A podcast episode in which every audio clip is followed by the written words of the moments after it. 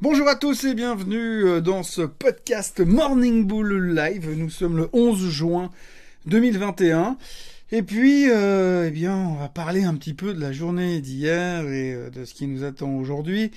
Euh, ce qu'il faut quand même retenir, c'est qu'on vit une période exceptionnelle, vraiment formidable, et je pèse mes mots. Hier, on nous a annoncé une inflation de 5% aux États-Unis. On nous a annoncé aussi une inflation euh, plus forte que prévu. Euh, et franchement, la dernière fois qu'on a eu des, des taux d'inflation aussi élevés, c'était en 2008. Et avant ça, c'était en 91.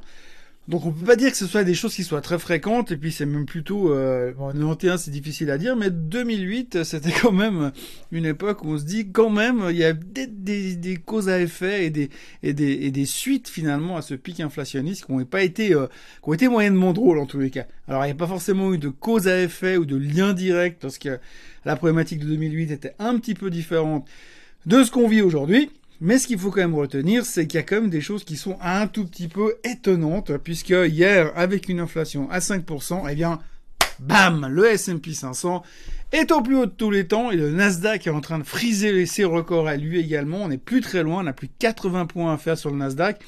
Alors 80 points, ça peut paraître beaucoup, mais sur un indice qu'en vaut 13 960, eh bien c'est pas tant que ça finalement. Donc globalement, Belle journée hier, belle journée aux États-Unis, euh, une Europe plus ou moins dans un espèce de coma euh, euh, profond, avec une volatilité qui descend à des niveaux qu'on avait rarement vus non plus, en tout cas depuis le début de la pandémie, on a déjà vu beaucoup plus bas, mais aujourd'hui, hier, la VIX a tapé les, les 16% de volatilité. Euh, c'est quand même vachement, vachement bas par rapport à ce qu'on a traversé depuis une année. On est au plus bas depuis, depuis, depuis un an plus d'un an. Et puis on est aussi au plus bas sur euh, les jobless claims, les demandes, les nouvelles demandes d'indemnité chômage qui sont qui étaient à nouveau en dessous des, euh, des de la dernière semaine et au plus bas depuis le début de la pandémie. Donc en fait hier on a salué le fait que l'emploi va bien, l'inflation on s'en fout puisqu'il y avait apparemment le, le le, lieu commun du marché aujourd'hui, c'est de dire, de toute façon, on sait que l'inflation euh, n'est que temporaire, ce pic inflationniste qu'on traverse en ce moment n'est que temporaire et que ça va euh, se calmer ces prochains temps. C'est ce que Powell nous raconte depuis des mois. Donc, euh, si Powell le dit, c'est que c'est vrai. Alors, il y a des fois, on a de la peine à le croire, mais là, hier, en tout cas, c'était une journée où on y croyait. Alors, combien de temps ça va durer? C'est une autre question. Mais ça, ce sera le suspense de la semaine prochaine, puisque pour l'instant, les futurs sont légèrement, légèrement en train de rien faire du tout. Et on attend le week-end. Et quand on regarde le temps qu'il fait dehors, eh bien, on se dit qu'on a raison d'attendre le week-end et que peut-être même on pourrait le prendre un poil plus tôt. Donc autrement, et on peut parler toujours des, des choses habituelles, hein, parce qu'on parle pas de, de, de, de, grandes nouveautés, mais par contre, alors toujours pas mal de, de, buzz autour des mémés stocks là. Et puis alors GME, donc GameStop s'est fait démonter hier de 30% après que la nomination de leur nouveau CEO, de leur nouveau CFO et le discours de leur chairman, qui est le patron de Chewy, qui a donc déclaré qu'ils allaient révolutionner le monde, mais par contre ça allait être long et compliqué et qu'il fallait, et je cite à la fin de la phrase, attachez vos ceintures. Donc du coup, on a bien attaché les ceintures et on a perdu 30% sur GameStop. Pendant ce temps, on notera aussi qu'il y a pas mal de hedge funds qui sont en train d'annoncer des pertes stratosphériques sur des shorts comme AMC euh, récemment. Donc de nouveau, on retrouve Melvin Capital qui s'était déjà fait déchirer sur euh, GameStop il y a quelques semaines en arrière et qui a persisté et signé sur AMC et rebelote patatras qui se reprit une claque monumentale. Les pertes sont monstrueuses. Euh, bon, visiblement, on essaye, mais ils veulent pas comprendre, hein, les gars. C'est un peu comme si le Crédit Suisse, disait, ah bah tiens, je vais me relancer dans le prime brokerage parce que ça a l'air super sympa comme business et puis je vais prêter de l'argent et puis aider Archegos à remonter un nouveau fonds. C'est un peu la même chose. Visiblement, ils comprennent pas la première fois et puis l'autre, il disait, quand on vous met une claque sur la joue, il faut tendre l'autre. Bah, c'est exactement ce qu'ils font en ce moment sur les shorts. Donc on est toujours un peu dans ce truc de mémé stock. On cherche toujours les noms, les trucs qui vont être super cool ces prochains temps. Ça continue de buzzer dans cette direction. Et puis évidemment, une, journée sans Bitcoin n'est pas une vraie journée. Donc euh, on parle un peu du Bitcoin qui est relativement stable de nouveau à 36 000 après avoir rebondi, après l'histoire du Salvador. Mais on notera quand même que le patron euh, de l'IRS aux États-Unis, donc les impôts aux États-Unis, a demandé urgemment euh, de pouvoir prendre euh, la tête d'une task force pour réglementer ces histoires de Bitcoin.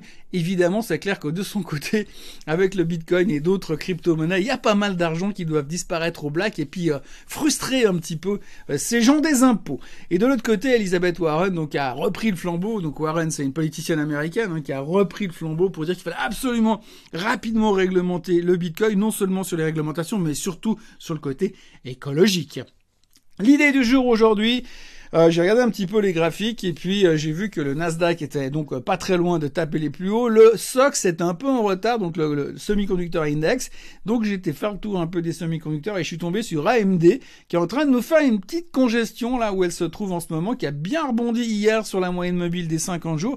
Et si on continue à avoir un marché relativement bien disposé qui, au vu de notre capacité à gérer le risque aujourd'hui et de n'avoir peur de pas grand chose, ne serait pas étonnant.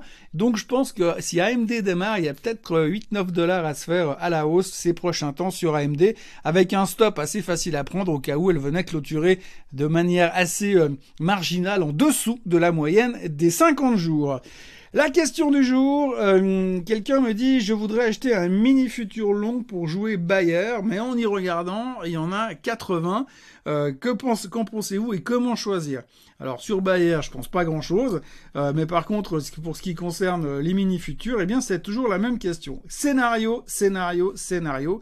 Quel est votre scénario euh, sur Bayer? Alors si on prend le graphique de Bayer aujourd'hui, eh bien le titre se consolide, a rebondi sur sa moyenne mobile des 200 jours. il se traîne dans la zone des 50 dollars, 53 dollars et des poussières. Donc, eh bien, dites-vous que si vous jouez un target, je sais pas moi, 20, 20, 20 euros plus haut, eh bien, euh, il faut essayer de trouver un mini futur qui a un, call level, c'est-à-dire qu'un niveau où il est tué, puisque vous savez tous que les mini futurs ont un niveau euh, finalement où à un moment donné, dès qu'on touche le niveau, le futur est mort. Et donc, il faut juste regarder ce niveau-là. Et si vous avez un niveau, je dirais, euh, en dessous des 40 euros, eh bien ça paraît plutôt safe parce que du coup la probabilité que Bayer est à 40 euros là tout de suite, à moins d'avoir un gros problème, elle est relativement faible. Donc du coup vous avez une barrière qui est relativement basse, qui vous donne une certaine sécurité. Et puis si vous pensez qu'au niveau du timing, Bayer peut démarrer assez rapidement, eh bien vous pouvez jouer ça. Moi, je mettrais un stop loss euh, si Bayer venait à casser la moyenne mobile des 200 jours, ce qui fait que ça vous protège et au moins vous perdrez pas tout votre capital, puisque si vous atteignez les 40, euh, les 40, pardon, les 40, qu'est-ce que je dis, les 48 euros, euh, c'est que ça sera un gros problème. Donc, je prendrais pas un mini futur qui est en dessus de, qui est une barrière en dessus de 48 euh, euros. 48 euros, c'est déjà vachement gonflé comme, comme stratégie. Donc plus vous allez prendre bas, plus vous allez vous rassurer. Donc moi je prendrais, si vous êtes hyper à l'aise sur votre trade, prenez une barrière relativement haute. Et si vous êtes euh, moins à l'aise, éloignez-vous euh, de la barrière et puis surtout stoppez-vous en dessous de la moyenne mobile des 200 jours parce que ça voudra dire qu'il y a un autre problème qui est en train de surgir. Et puis autrement, comment choisir d'autres Eh bien, regardez surtout ceux qui ont du volume et évitez ceux où il n'y a pas de volume et où personne ne traite rien. Voilà ce qu'on pouvait dire là-dessus. Pour le reste, je vous souhaite un excellent euh, week-end. Apparemment, pour une fois, il va faire beau, il va faire chaud, c'est presque l'été.